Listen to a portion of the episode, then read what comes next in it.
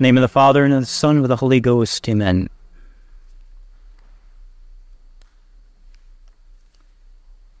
Thou shalt love the Lord thy God with thy full heart, and with thy full soul, and with thy whole mind. This is the greatest and the first commandment. Dear seminarians, dear faithful, this is indeed what we are made for to love God with our whole heart and soul, and nothing else. And if we do this well, we will do everything else well. But isn't it strange that God commands us to love Him when really it should be the most natural thing in the world for an intelligent creature? Could it be that we forget what we owe God? Could it be that we forget to what extent He has loved us? What extent has He loved us? He has loved us into existence when we were not. He thought of us when there was yet no us to be thought of. God loved us first, St. John tells us. Nor is it our good qualities that inclines him to love us, for God does not love after the manner of man. We love the good that we see in things and in people. Their goodness excites our love. But it is not so with God. God loves first, and his love causes others to be good. That is a teaching of St. Thomas. He has loved us first. When we are not as yet, he created us. And when we are yet in sins, he laid down his life for us. For God so loved the world that he gave his only Son, that the world might be saved by him. Indeed, our Lord has loved us unto the end. He has loved us all the way to the cross. Which is why each one of us should say with St. Paul, Christ loved me and gave himself for me.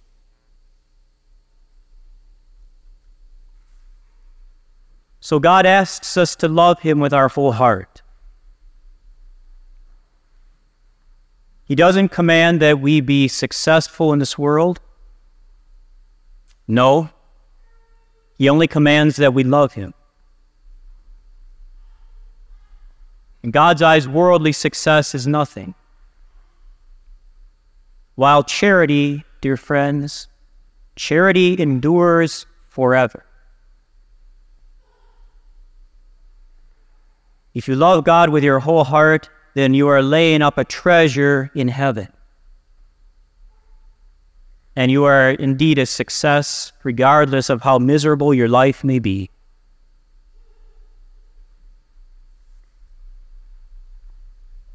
Now, for seminarians and priests, what can we say? We're marked out and set aside for the service of God. And yet, do we love God with our whole heart and soul? It's a tragedy if a priest doesn't love God with his whole heart and soul. Because then he simply becomes an ecclesiastical functionary, a dispenser of sacraments, nothing more. A man who works in the service of God but his heart is elsewhere. We have to pray that that not happen. That we fall short of our high vocation, yes, that happens. But we must not fall short of loving the good God, of loving our Lord Jesus Christ.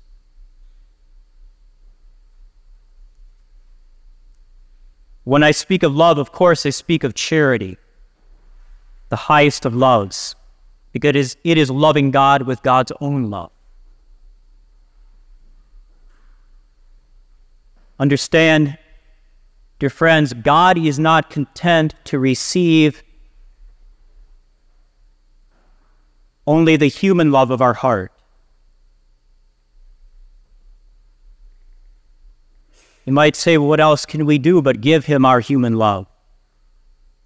It's true, but he's not content with that. So he himself gives us the ability to love him with his own. That is charity. Loving God for his own sake with his own love. And neither is charity some kind of feeling or emotion. Those are things that come and go.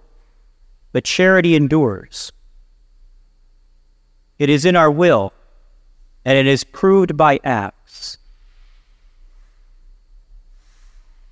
He loved me, and he gave himself for me. Notice Christ did not just love me, he proved it was real by giving himself for me on the cross. God so loved the world that he gave his only begotten Son. Remember, love then is shown by acts, and especially acts of voluntary sacrifice.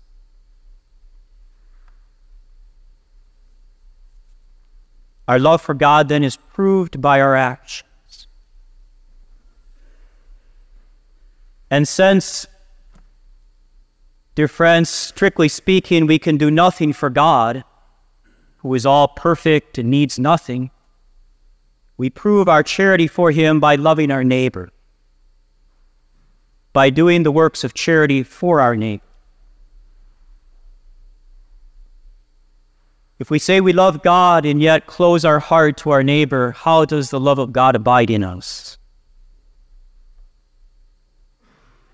A new commandment I give you that you love one another as I have loved you. We prove our love for God by showing charity to others. My little children, says St. John, let us not love in word or in tongue, but in deed and in truth. Dom Marmion says, we must not let the gift of ourselves stop at Christ's own humanity, but it extend it to his mystical body. That is why Never forget this, for it is one of the most important points of the supernatural life. To abandon the least of our brethren is to abandon Christ Himself. And to help one of them is to help Christ in person. We must go beyond then the appearances of our neighbor, see the reality that he or she is a member of Christ.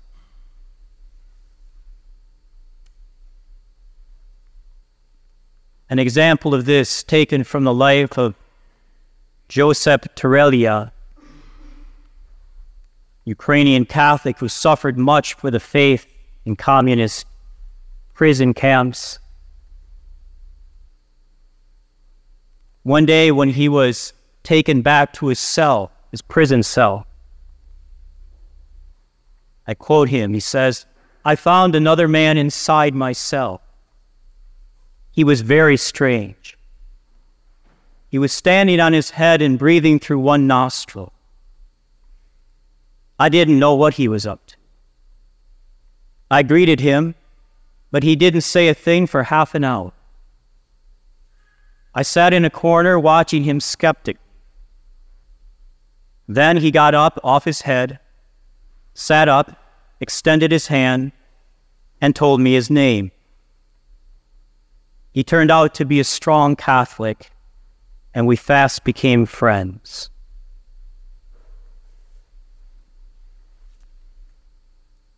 I relate this little true story because a very good example of how we have to be careful not to judge. Our Lord told us not to judge by appearances. Well, dear friends, sometimes good Catholics appear at first to be very strange. And no doubt some of Jesus' own disciples also were in appearance. But we must remember they are members of Christ just as we. The second commandment is like the first Thou shalt love thy neighbor as thyself. Let us not lose sight then of the goal loving God with our whole heart and soul, and loving our neighbor as ourselves, for love is the fulfillment of the law. And love of God is supposed to be the fulfillment of the seminary. We come here to train and study, but firstly, to love God. We study the most profound things, all the way to the Trinity. And yet, what do we find at the core of the Trinity? We find charity. Three persons eternally sharing everything that they have with each other. Deus caritas est. Pray then that your studies lead to a deep and solid love of God.